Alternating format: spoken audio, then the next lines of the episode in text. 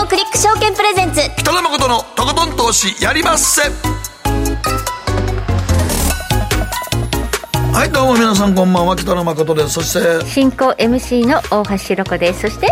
こんばんは。今週の番組アシスタント桐島聖子です。はいよろしくお願いします。そして今夜のゲストでございます。元インターバンクディーラー竹内典弘さんです。こんばんは。こんばんは。竹内典弘です。よろしくお願いします。よ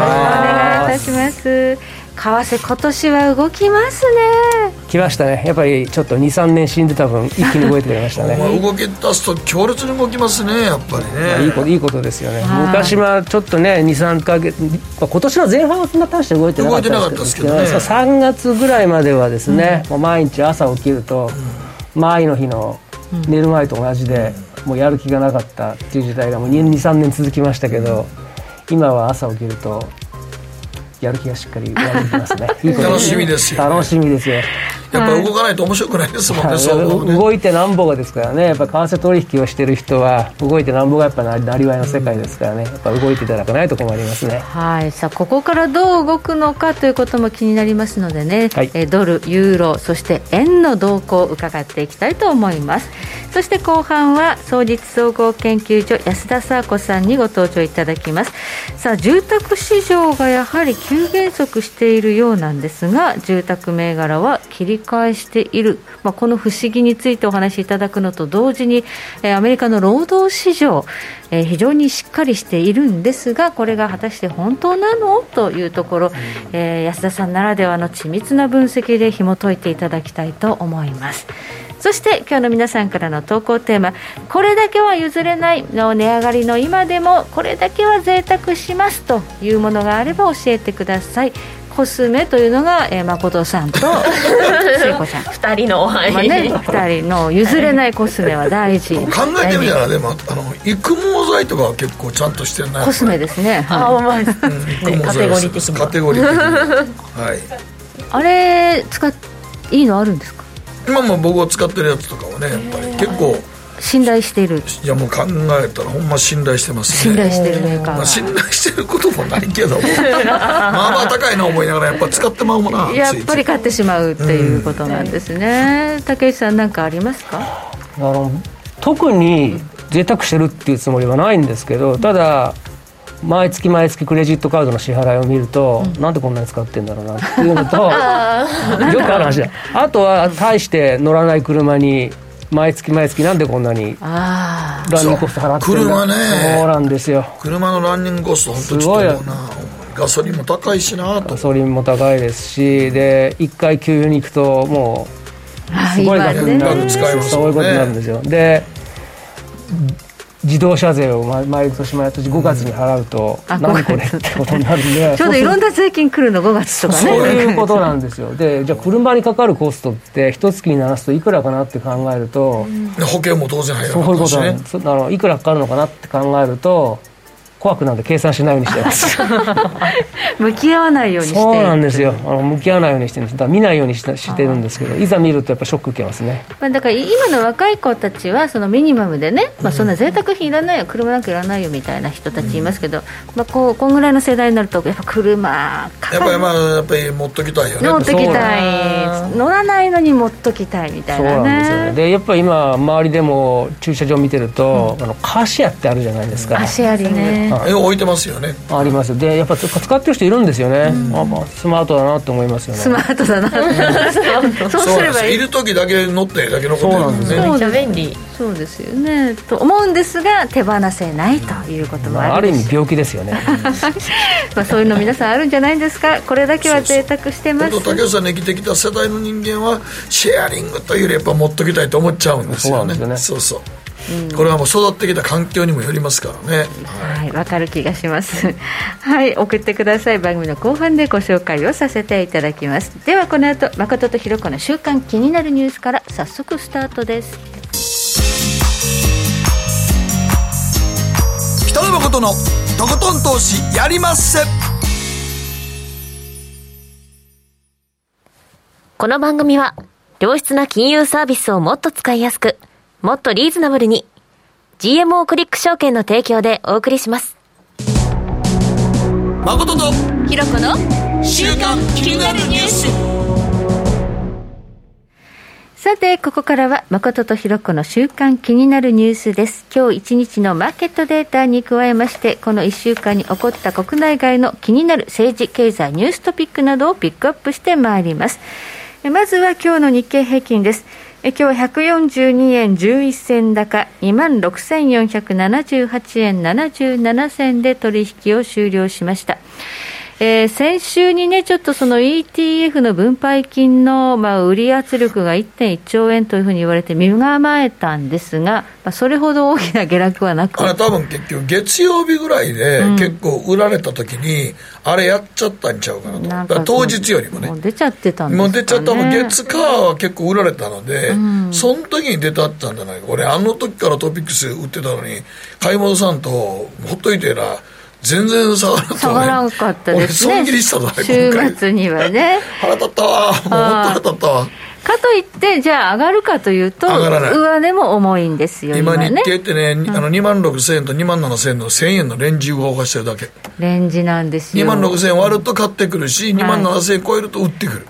そう、やる気のない相場ですよね。そうね。もう今、為替やってた方がいいですねっていうぐらいね。うん、そうです。まあ、ただあの、この7月に入ると、四六の決算発表がね、うん、出てきますので、それによっては何かこう、同意づく、うん、なんとかショックになるのか、何々がこうものすごく良くて、全体のこう金を上げるか。うん。まあ、そういうのが出てくるといいんですけどね。ねでもね、だんだんお盆に向かっていくので、お盆は大体、売り仕掛けされて、商い欲しい時に落ちるっていうので、パターンやからね。そうですね、特に為替なんか、お盆は円高になりやすいですね。そうですね。で今年はどうかと思いますけれどもね。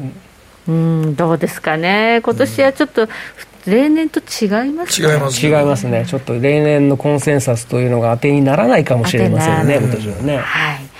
ではアメリカのマーケットです。ニューヨークダウ昨日は192ドル51セント安3万981ドル33セントそして今始まっておりますニューヨークダウは259ドル安、0.85%安というところで始まっています。ナスダックは1.59%安、179ポイント下落ということで。まあ今日の CPI の結果を受けたらね、竹さん、やむやむなしですね、これはね。そうですね。さあ CPI 振り返っておきましょう。えー、アメリカのインフレ率で消費者物価指数数字出ました。前年同月比9.1%。予想想は8.8%でした、9.1%という強い数字が出ています。5月が8.6%でしたので、ずいぶんインフレ率は加速したということになります。そして前月比。全然対峙してないよね。だからやっぱりちょっと、ちまちまやりすぎてんじゃないの、利上げっていう話はね。出てきてるよね。ね、そうですね。だからその最初に3月に0.25やって、5月に0.5やって、で、6月に0.75、ちょっとずつ、あれ、まずい、まずい、まずいって増やしてますけど、7月どうなるんですかね？今週になって見てると、うん、75ベーシスポイントですけど、0.75%以上の利上げはもう100%織り込んでるんですよ。以上です以上です。ですから、もう0.75、75ベーシスをやるんですけれど、うん、週明けぐらいにはですね、100ベーシス、ですから1%の利上げ6.4%織り込んでたんですよ。で、今日、さっき CPI 出て、100ベーシスの利上げどこまで上がってるかなと僕確認したら、41.6%まで上がってました。あらららららら。それはやっぱり株は下がりますよね。それは歴史的にね1回のね会合で1%の利上げなんていうのあったんですか？いや僕の知る限りではないです。かつては94年に75ベース2回やったっていうのがありますけれども、はい、多分それに並ぶのはまず確ほぼ確実でしょうけどおそらくだけどこの調子でいくと100%、100ベースやらざるを得ないんじゃないですか。どうなんですかね。っていうのを今織り込んで、えー、株式はやっぱりちょっと弱いと。いうことになりますね。まあ、あのこのような、えー、ちょっとこうインフレ率が高い、そして、えー、金利がものすごく勢いよく上がっていくということで、もう来年にはもう景気後退来るだろうみたいなね話から、利下げというのもね、リセッションとか利下げというのもまあ織り込むような動きがあったりするんですが、まあ、本当にあのコモディティ市場も景気後退を織り込むような動きで、WTI 原油価格は今96ドルですよ。一時期130ドルまで上がってたんですが、商品市況にも異変が生じております。その前から銅下がり出してましたからねカッパーね景気の先行指標という、うん、銅の価格どんどん下がってたんであれも景気減速ってことなんでしょうね。おそらくそう、ね、普通はこういう時になったらコモディティがな石油とかあんな上がったら、うん、銅も上がっていくはずやないけど銅が先に落ち出した時あそうか、うん、もうリセッションなんやなと。そうですね。だからもうそんなに商品作ってもダメやろっていうとこを織り込んでいくってことですもんね。そうですね。だからいよいよ原油も下がり出したみたいなところあるんですが、うん、さあちょっとマーケット荒れ模様です。ですね、今日はあの竹内さんに今為替市場の構造の改革というか構造の異変ですね、うん、えー、変化についてお話を伺うんですが、まあ、本番中もちょっと結構動くかなというふうに思っております。うん、ではここで聖子ちゃんが気になったニュースのピックアップです。はい。えー、将来就きたい職業アンケートということでクラレが今月7日今年3月に小学校を卒業した子どもたちに、将来就きたい職業を聞いた調査の結果を発表しました、はいはい、その結果なんですけれども、うん、女の子が昨年は4位だった漫画家とイラストレーターが初めて1位となりました。漫画家は1位なんですね女の子。そうなんですよ。なんか毎年まあ人気のイメージはあったんですけどついに1位になりましてまたこの、男の子はスポーツ選手がなんと11年連続トップ。ここはもう変わらずなんですけれども昨年4位だったゲームクリエイターが過去最高の2位に。ゲームクリエイター。あれなんか最近って YouTuber が人気じゃなかったでしたっけ？ですよね。なんか毎年ランクインしてるなと思ってたんですけどその YouTuber は今年は6位に。あはい。落ちてきてそうですね。昨年4位だったんですけれども、はい、6位になりました。ちょっとね結構入れ替わりがありましてやっぱなんかこのコロナ禍の影響なのでやっぱそのゲームクリエイターもすごい今時ですよね、はい、このゲーム需要の拡大だったり、はい、e スポーツも人気あるので、はい、他にもその私がすごい気になったのがこの1位の内訳なんですけどこのスポーツ選手の内訳でもサッカーがこう37.1%野球が29.5%してなんとその中でも e スポーツが7.6%あスポーツってもそうそうなんですよ。スポーツ選手の中にも e スポーツって入ってるんだと思って。そうなんですよね。なんか子供が憧れるスポーツに定着してきてるのかな。なんか私大谷の影響かなと思ったらそうでもないのね。私 e スポーツ選手の名前はちょっと思い浮かばないです。いや私もそうですよね。なんかそっちはゲームっていうくくりだったんですけど、今スポーツ選手っていうくくりになってるんだなって思ったのとあとその女の子の方でも、はい、漫画家イラストレーターってあるじゃないですかこれでも内訳でなんとイラストレーターが8割を占めてるらしいんですよ。漫画家じゃないのね。そうなんですよ。私も昔小学生の頃漫画家になりたいなって思ってたんですけど、なんか当時はやっぱイラストレーターよりも漫画家の方が主流だったじゃないですか。でも今ってツイッターだったりいろんなツールでそういうなんかイラスト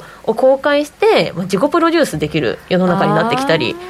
触れ目に触れる機会もあるので。なんかもうツイッターでは絵師さんとか言いますよね。イラストレーターのことね。そうなんですよ。新しい呼び方だなと思ってますけど。そうなんですよね。なんか動画の歌ってみたとかの動画に絵師さんがイラストをつけたりっていうのもあって、なんかやっぱまあ若い、まあ、この目に触れる機会が多いのでやっぱそういったイラストレーター憧れる子が多いのかなって。なのでランキングがやっぱり本当になんかその時代時代にめちゃくちゃ反映されてるなっていうのを感じますね。ましたね。まあまあ、小学生やったらね、個人トレーダーって知らんからな。かっこよすぎますね。ランクインしてない？個人トレーダー。そうですね。知らん。10位知らんもん。トレーダー知らんか。そこで志してるのお年玉ぐらい集めて、あの中学生ぐらいで初めて株買ってみたっていうのは、結構いてるはるけどね。そこから株ずっとやりだしたって人言ってるけど。小学生じゃまだちょっと無理やな。触れてない世界かな、うん、そうですね。もうちょっと大きくなってから、ね、そうやね。憧れスキャルピングとか言ってくれへんよね。すっごい。会いたいわそういうこと言う小学生ですね。なかなかレアだと思います。本当にはい、え誠さんの時代は何が流行ってました？あでもやっぱり1位はプロ野球選手とかですからね。プロ野球選手、そこはもう変わらずなんですね変わらず。ね、うん、でも今のそのプロ野球選手のやっぱり大谷翔平の活躍はすげえ大きいと思うよ。と思いますよね。日本よりやっぱりメジャーリーグっていう思考強いと思うからね、う ん日本のプロ野球もね頑張ってほしいですよね確かに。はいということで、えー、その時代を映す子どもたちのなりたい職業ランキングという話でした、はい、ではここからはコマーシャルを挟みまして、えー、竹内紀弘さんに為替について伺っていきたいと思います大橋ひろ子投資一筋うん十年。北野誠のとことん投資やりまっせ。あれごねえ先生好きって10回言って。それ10回クイズでしょ。いいから。じゃあ好き好き好き好き好き好き好き好き好き好き。僕も先生好き。え？もう。思わず笑みがこぼれる。株式 FX は GMO クリック証券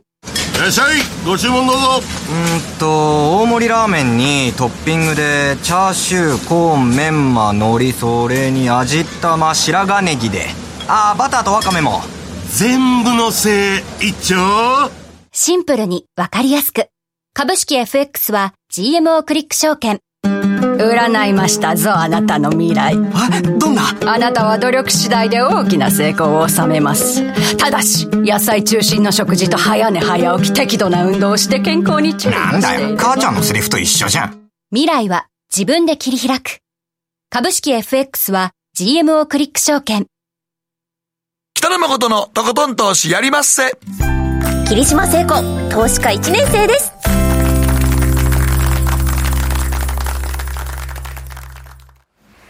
さて、ここからはマーケットフロントラインです。改めまして、元インターバンクディーラー、竹内則弘さんに伺ってまいります。よろしくお願いいたします。はい、竹内です。よろしくお願いします。さあ、今日のテーマは、構造転換が進む為替市場ということで、何かが変わってしまったのか、動かなかった、あんなに動かなかったドル円も、ものすごい勢いで円安が進んで、なんか悪い円安っていうふうにね、メディアが書き立てているという状況になってきました。そして今日先ほどですが、ユーロドルがまたパリティを一瞬割り込むという動きがありまいや、これ、歴史上、パリティってあったんですか？これ、パリティというのを割ってた期間って、実は結構長くありまして、あ割ってた期間、ええ。はい、あの要は、ユーロが導入されたのって1999年なんですよ。9年ですね。はい、でそこで、その年の初めに1.14台というところで取引始まって、うん、で、その後なんですけれども、急速に売られていって、あっという間にパリティ割り込みまして、うんはいはい、2000年の10月に、史上最安値の0.82の26ってとこまであったんですよ。ですから、その水準から考えると、まだまだ高いんですよね。そう、ユーロって発足して、どんどん売られて売られていったよね、最初。その記憶はある。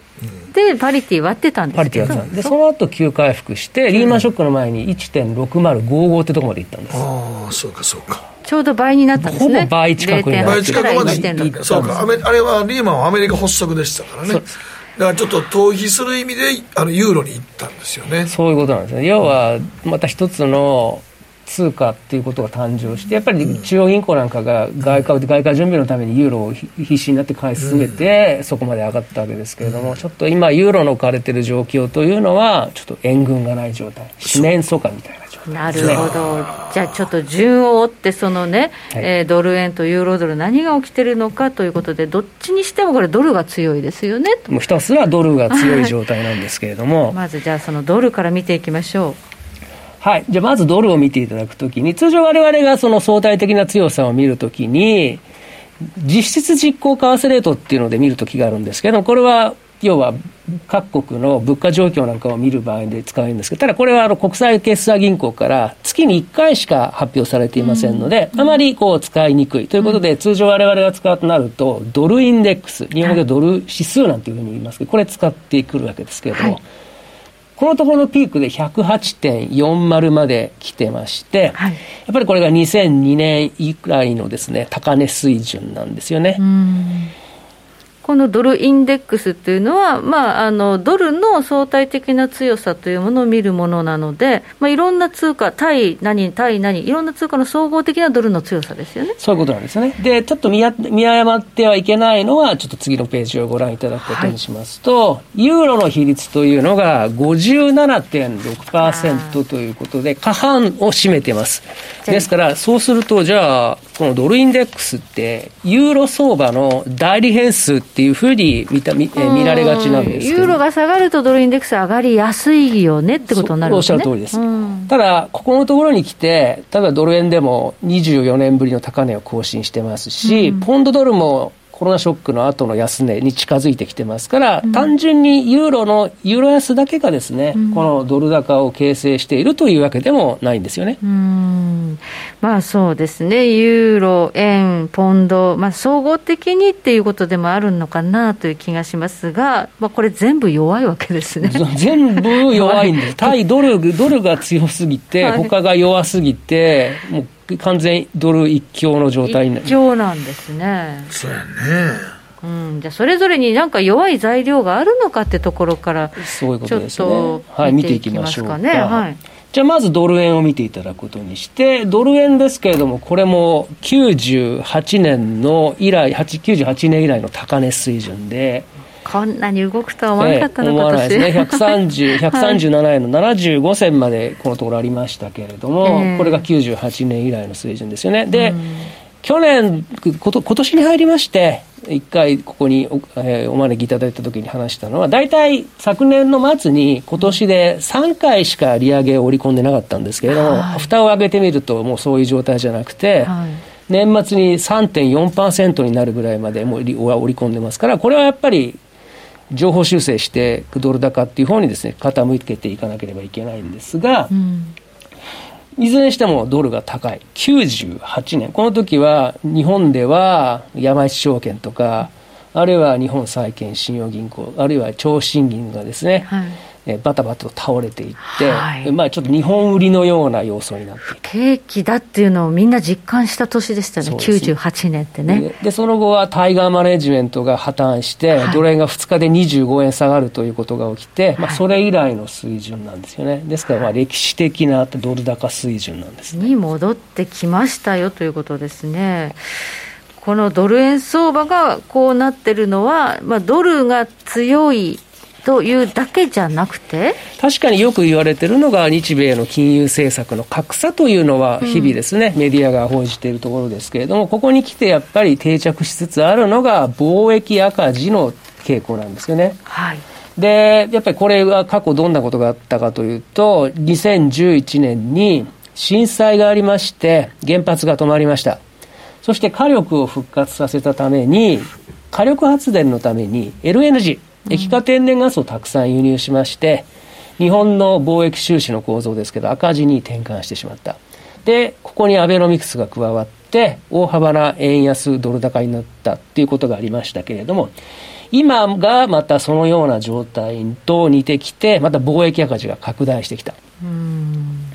これはやっぱり原油が上がり、ガスが上がり、LNG が上がりということで、輸入コスト自体が上がっちゃったってことですね、はい、おっしゃる通りです、ですから同じ同じ数量を輸入した場合、うん、単価が上がってますから、支払いが増えますよね、うん、ですから国、国府と言ってますけど、要は日本のお金が海外に流出していって、うん資源を持たない日本が貧乏になっていって、資源を持っている国が余計豊かになるという、この完全に二極化構造で、日本はそうした中で通貨安がまた加速してきてるっていうことですね。はい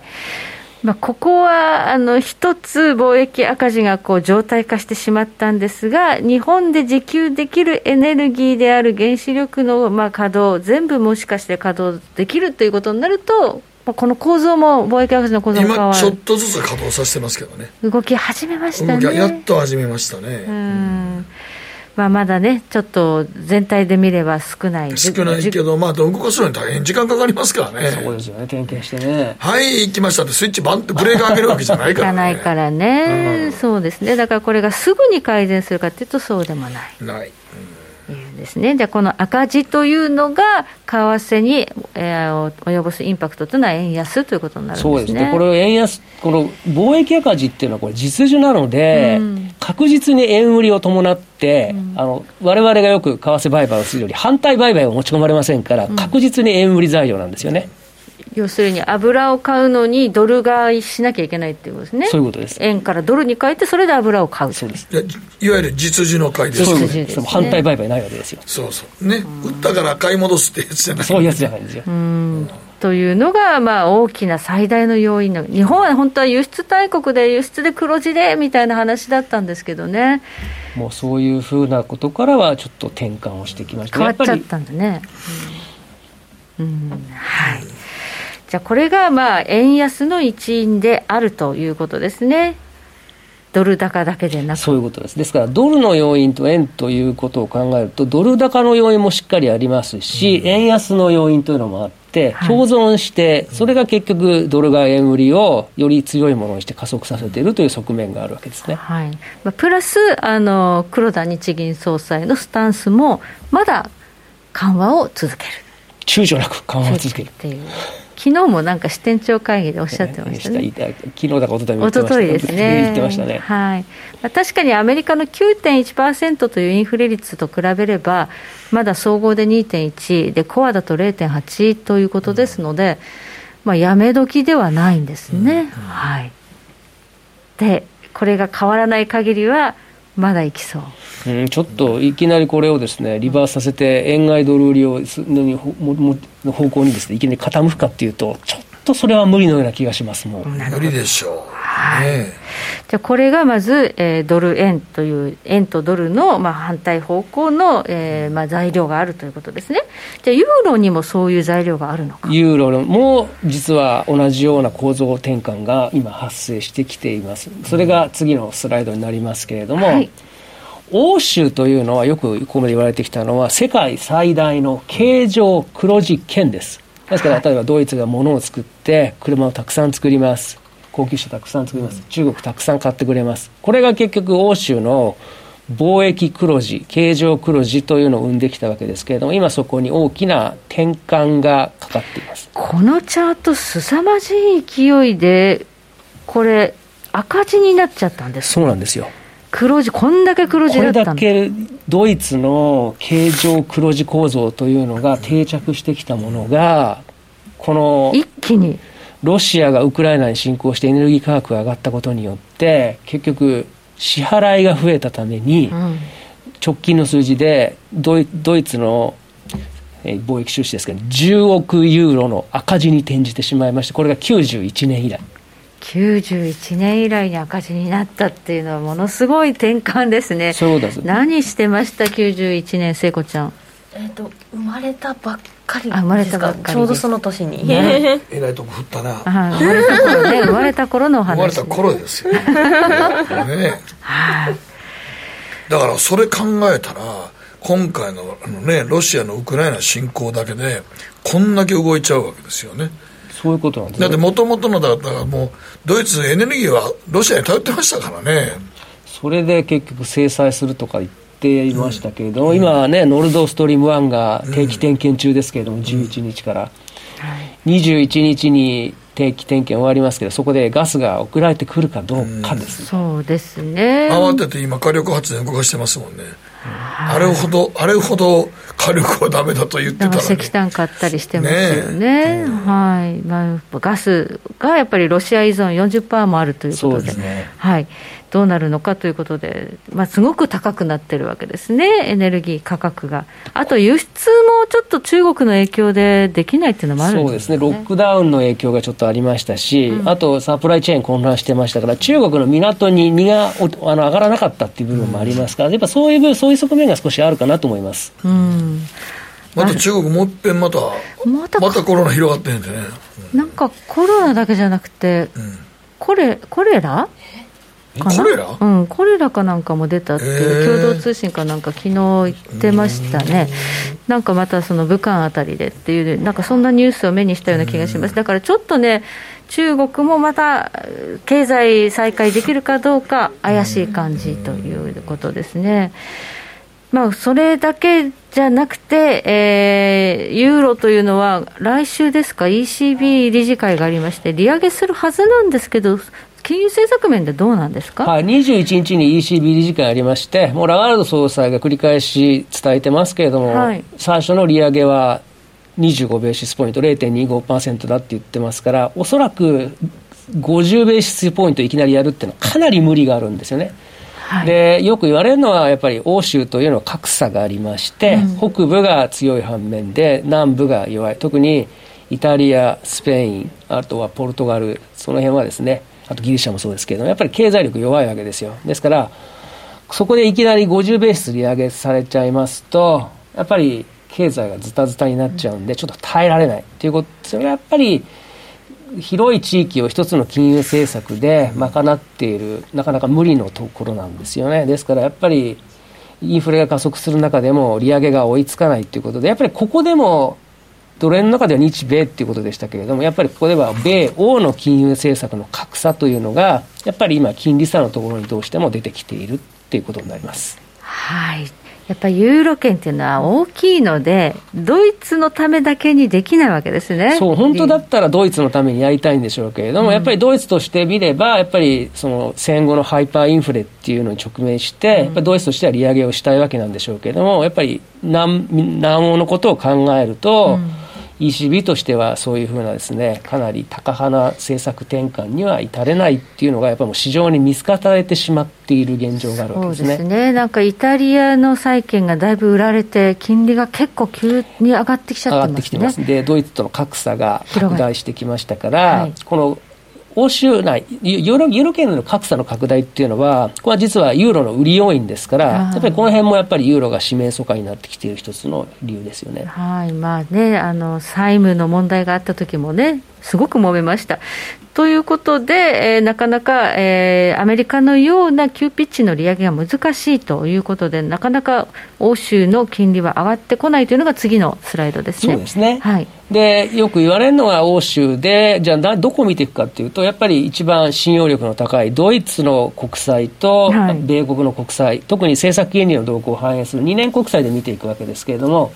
このチャートをご覧いただくと、黒がユーロドル、赤が米独の2年国債の金利差ですけれども、やっぱり金利差がこのユーロドルの水準を決定的にしていると言ってもちょっと過言ではないわけですね、これは。はい、どんどんどんどんね、縮小ですね、これね。はい、うん、ということで、まあ、貿易構造も変わった。貿易赤字になったで、金利面でもこんなありさまということで、ユーロドル、今、パリティつけて1回反発してますけど、まあ、相場またパリティは割ってしまいそうですか？おそらくそうなってくると思います、来週、例えば ECB が例えば利上げをしたとしても、えー、もうとてもじゃないですけど、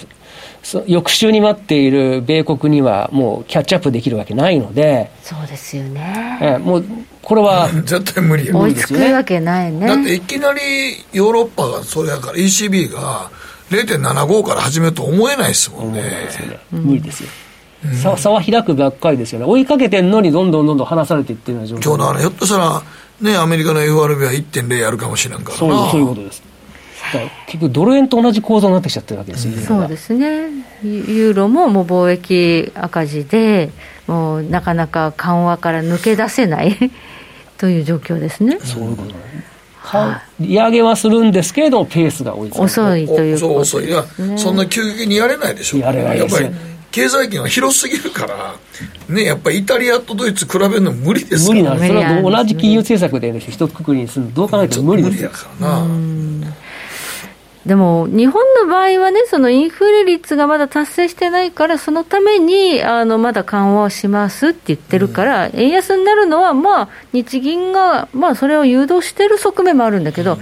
ヨーロッパの場合はもう利上げしたいけどできない、どうしようっていうんで、どんどん売られてるんで、そっちの方がちょっとまずくないですか？いやこれ実はユーロの方がまずいんじゃないかなと思います。で、ね、よく言われてるのは、21日に本当にガスが来なかったらどうなるんだっていうことですけど、冬場はね本当に。今夏場だからですけど冬場の需要期にもしこんなことになったら配給どころじゃ済まないですよね。はい。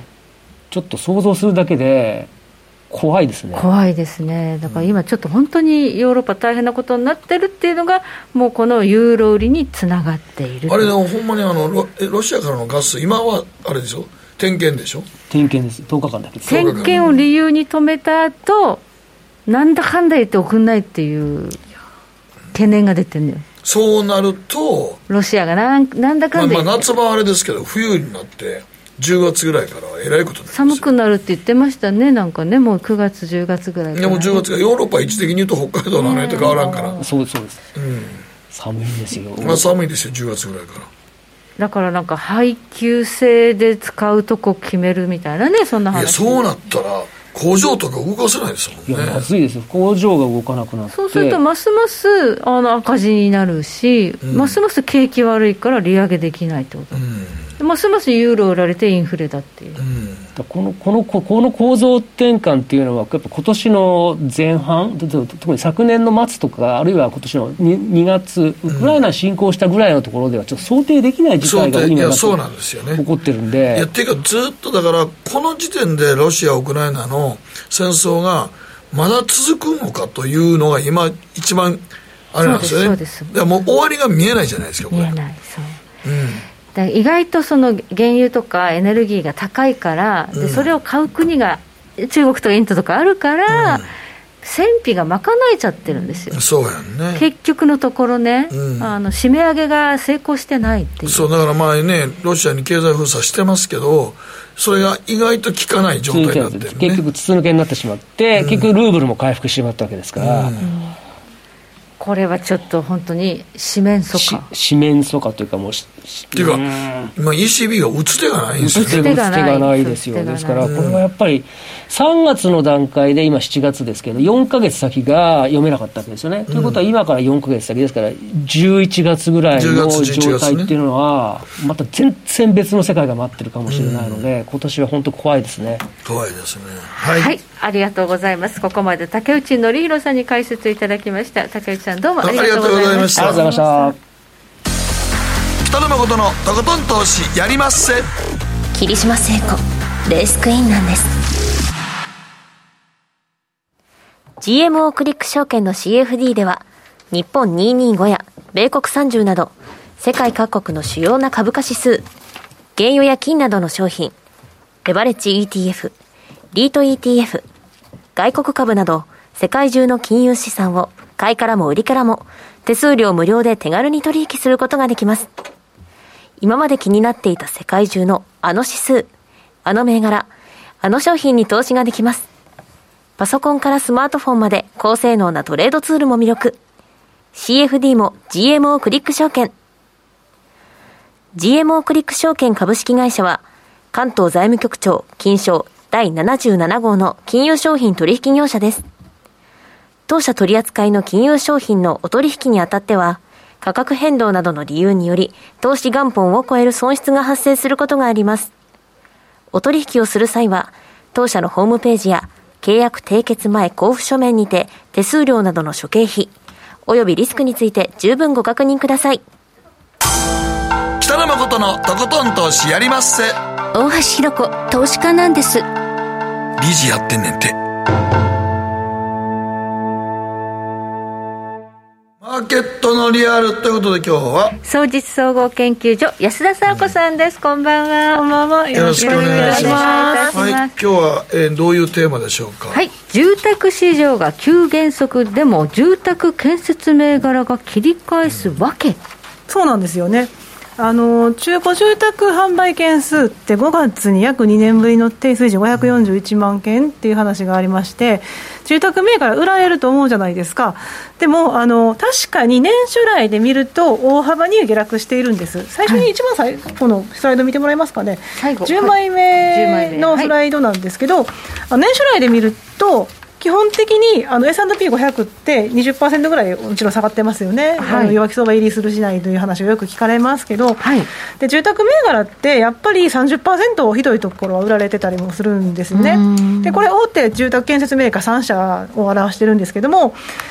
こうやって見ると、そりゃそうですよねって思うんですが、実はその6月の FOMC から見てみると、ここを起点にしてます。で、パーセンテージリターンですね。見てみると、S&P ってわずか0.8しか上昇してないんですけど、例えばその最大手の DR ホートンですとかは、10%超えて13.7%高とか、えー、なんで、はい、レナーとかも13.5%高で、うん。うん、なぜか今、上昇してるんですよ。うんうんうん、で、まあ、この話がなんでなんですかってことなんですけれども、はい、あのまあ、本当に弱いんですね、1枚目のスライド戻りますけど、はい、住宅市場は弱い、はい。はい。まあ、新築ちょっと切り返したとはいえ、もともと4月も2年ぶりの低水準でしたし、はい、コロナで経済活動が停止したぐらいの水準まで戻してきてしまっているような状態なんですよね。はい、で建設業のセンチメントも同じように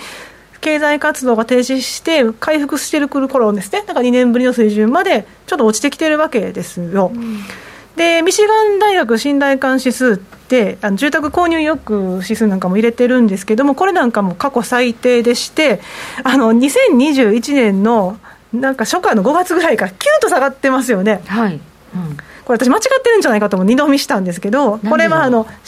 CPI が前年比で4%超えになってくるタイミングで、はい、キュッと住宅購入指数も下がってるんですね、やっぱり金利先高感とか、はい、利上げ警戒とか、はい、まあ、そういうところもありましたし、あとやっぱり価格が高騰しているっていうのがありまして、住宅の、はい、中古住宅市場というのは、アメリカの住宅市場の約9割占めるんですけれども、中央価格がですね40.8万ドルだったんですね。うん、でこれって単純に、えー、アメリカ人の中央所得中央値の所得で見るとどれぐらいかっていうと約5倍なんですよ。はい。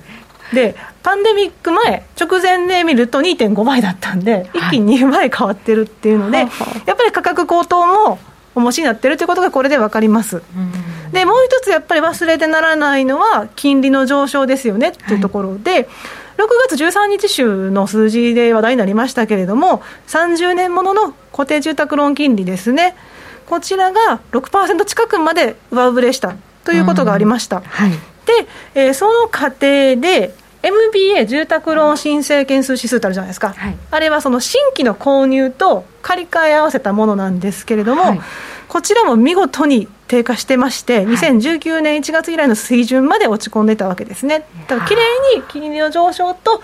住宅購入指数っていうのは反比例して下がっていったと。そうです、ね、いうことが分かります。金利が上がると、やっぱりローン組む人減ってるんですね。明らかにそういうことですよね。ね。はい、まあ、そらそう当然ながらそうですよね。で、えーと、その流れで、えー、オンライン不動産のレッドフィンというところが発表してた数字なんですけど、はい、住宅購入キャンセルの件数が増えてるっていうことを言ってまして、はい、これも結構話題になりましたよね。ね。はい、はい、6月には約6万件の住宅購入がキャンセルになりましたということで、これは全体の契約のうちの14.9%相当ということで、これも、えー、2020年のコロナ禍直後の数字以来の水準まで上がってしまったということになります。うん、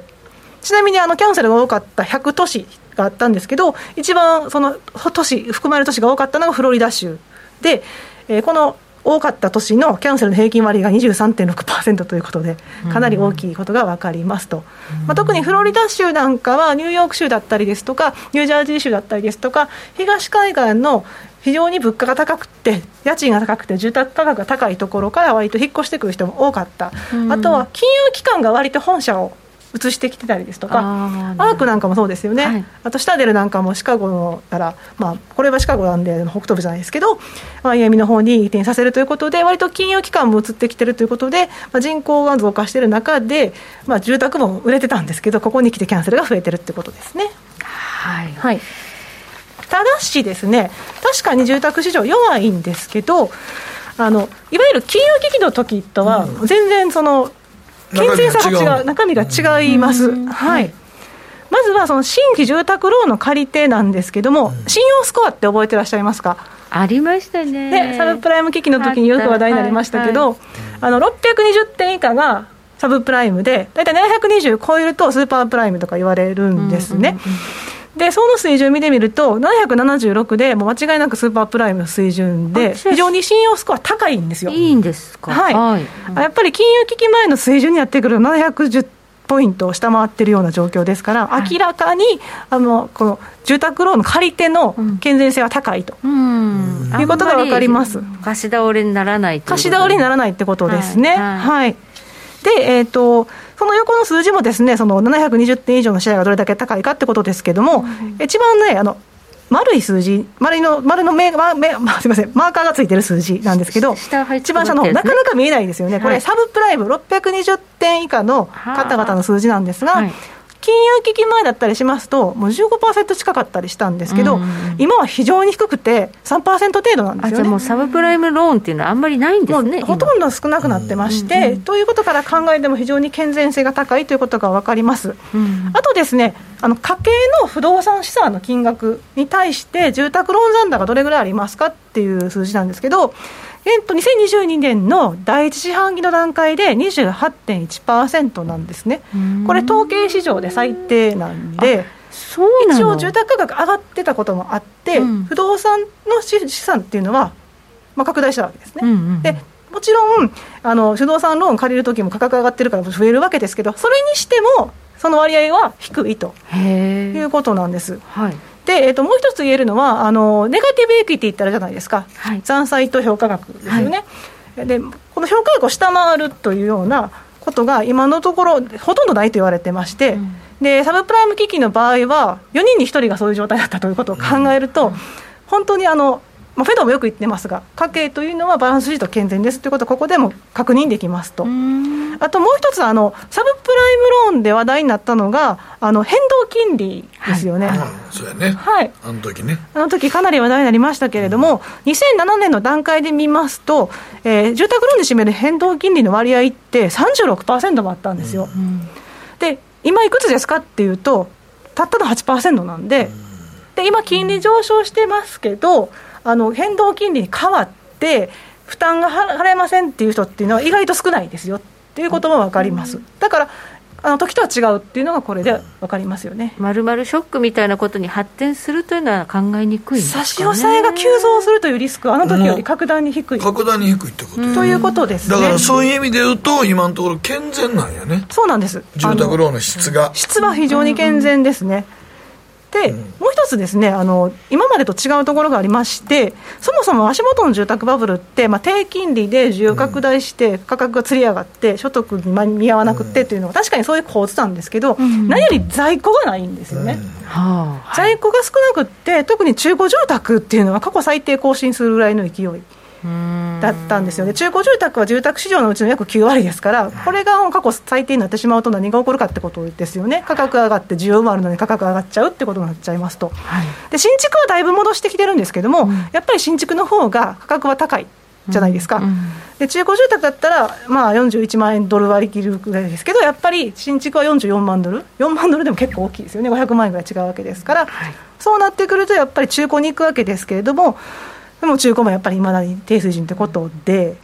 増や増やさなきゃいけないんですよね、在庫。もっともっとね、はい、はい、なんですけど、残念ながら、住宅着工件数も金利の上昇だったりですとか、価格の高騰で、やっぱり需要見込めないってこともありますし、あと供給不足ですよね、うん、ロシアからの木材が入ってこないとかもありますけど、うん、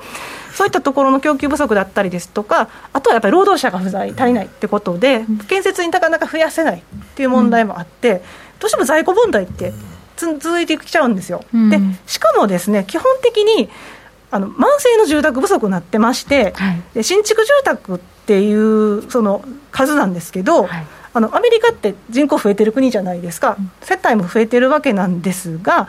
加えてあの老朽化した住宅とか、あの台風とかハリケーンなんかで、えー、竜巻とかで、まあ、そういった災害によって修復しなければいけない住宅なんかもありますよね、うん、でそういう住宅なども合わせてどれぐらい今足りないんですかっていうと640万件ぐらい足りないって言われてます。ええー、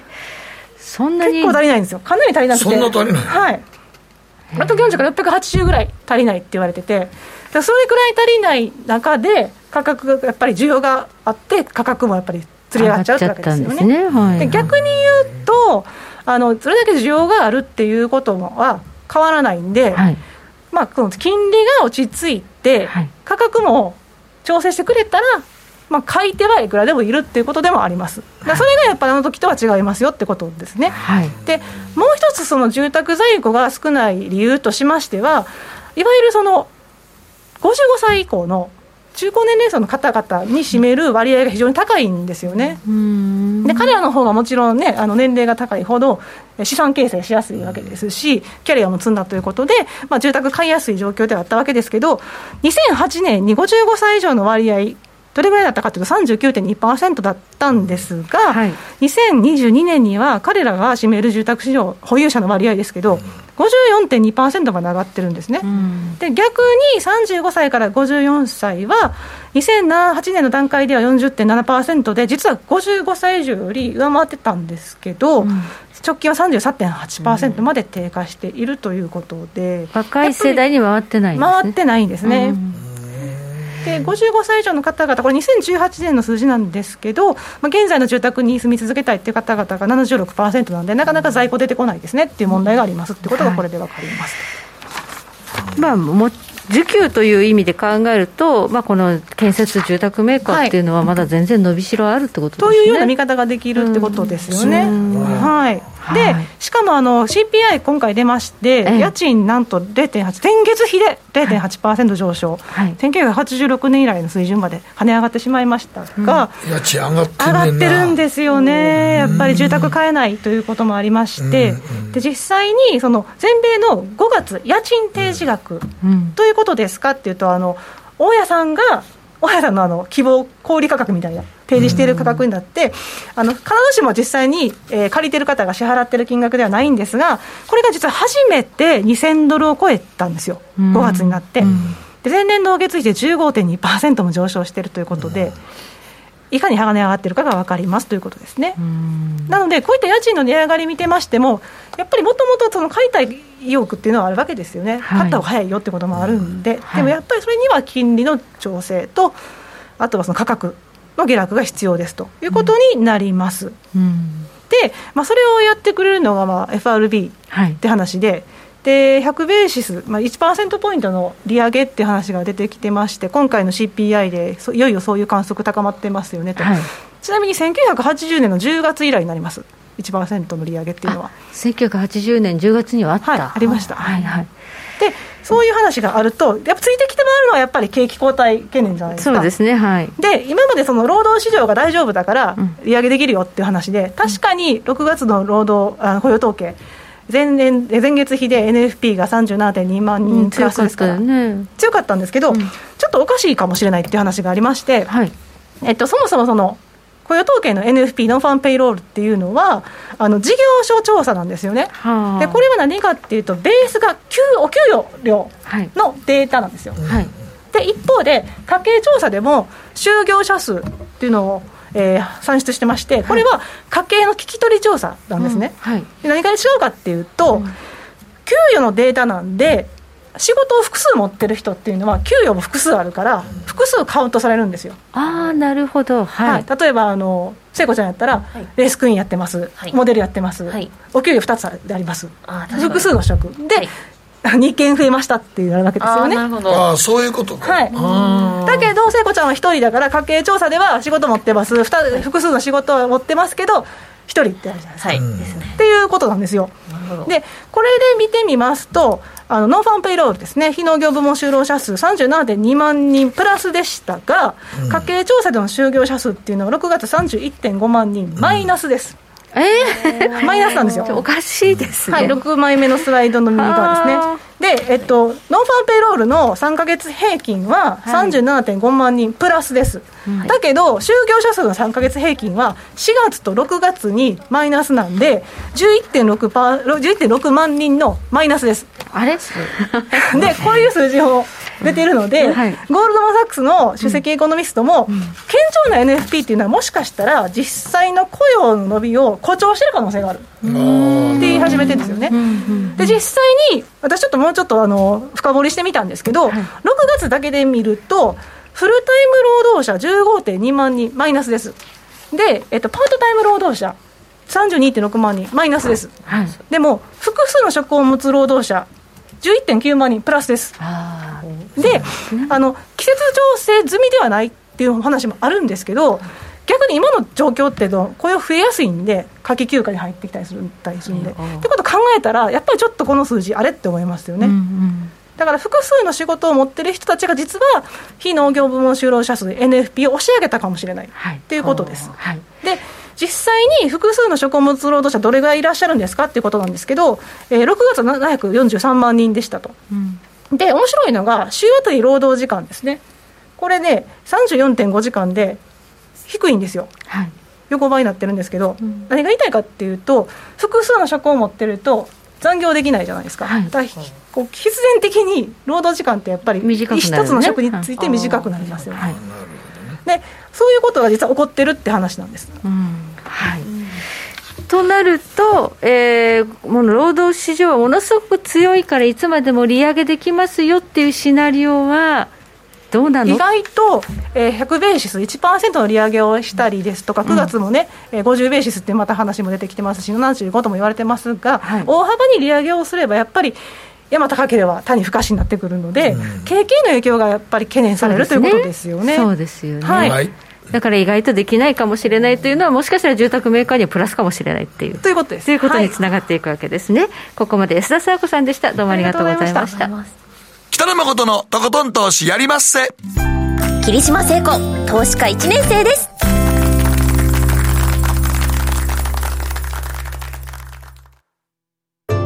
すると川上から、どんぶらこ、どんぶらこ。どんぶらこって何桃が流れてくる音だよ。じゃあかぼちゃは？こ、天ぷらこ、天ぷらこかな鳥は？唐揚げこ、唐揚げこ。パパおやすみ。置いてかないで。頑張るあなたを応援します。GMO クリック証券。エミさん。どうしたの？僕最近考えてしまうんです。毎晩月を見上げるたびに僕の将来はどうなってしまうんだろうって同時に思うんです。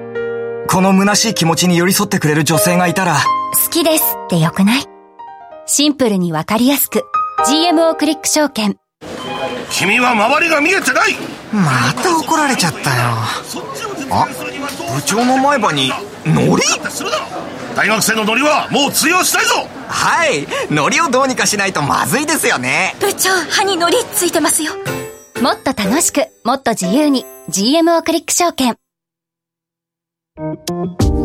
さて今日のテーマこれだけは贅沢してます。はい、えー、こちらでございます。ちょっと待ってください。こちらでございますけど。はいえー、レモンラムさんからです。以前お米屋さんがお米は精米して1週間以内が一番美味しいと言ったので、お米屋さんで2キロずつ精米して食べきってます。ご飯だけは譲れませんということですね。主食ですからね。そうですね。はい、はい、はい、続いて中堅さんです。妻と鉄道旅に出た時はよくグリーン車に乗ります。行きは普通の指定席でもいいんですが帰りはゆったりとした席に乗ろうよと妻から言われるのでグリーン車を選びます足元は広々としてるし帰りだけならこんな贅沢もいいと思っています。確かに新幹線のグリーン車。はい、はい、心地いいですもんね。ポケットラジオさんです。食べ物贅沢しています。山形のさくらんぼ佐藤錦岡山の桃や岐阜の鮎など高くても旬のものはがっつり食べたいですね。ということで、はい、贅沢したいということです、えー、23時26分を回っています。北野誠のとことん投資やりまっせ。霧島聖子レースクイーンなんですこの番組は良質な金融サービスをもっと使いやすく、もっとリーズナブルに、GMO クリック証券の提供でお送りしました。さて、聖子ちゃん、そしてなあちゃんも出品しているアダムバイ GMO の NFT の無料配布キャンペーンですけど、はい、なんか大好評で、予定配布枚数に達しちゃってるんですか？そうなんですよ、早々にちょっと、はい、予定配布数終了しまして、ありがとうございます、皆さん。現在、キャンペーンのページあの、ストップしちゃってるんですけど、この度近日中に、再開することが決定しました。今用意中で今チェックしてます、はい、ということでねあの入手できずに残念な思いをしてしまった皆さんねこれからぜひ再開をお待ちいただいて、はい、アダムバイ GMO で NFT 無料で配布しているということですので、ね、そうなんですよ。大放出祭りですので皆さんよろしくお願いしますね。はい。ということでご期待いただければと思います。さあ、えー、マーケット今ちょっと大荒れですけれども先ほどカナダが1%うんカナダは上げたあ0.5%か。0.5%上げたんです0.5%も利上げをしたということで、うん、もしかしたらこれアメリカは0.75から1っていう話もあるんです、ね、が出てくるかもしれないですね。来週の小あ今週か来週小売売上高がまた強かったらね、うん、今週末ですね、はい、という数字もありますのでねはいこのところ、えー、本当に利上げラッシュが続いております、えー、今日は後半安田佐和子さんをお迎えしましてお話伺いました。どうもありがとうございました。また来週です。また来週お会いしましょう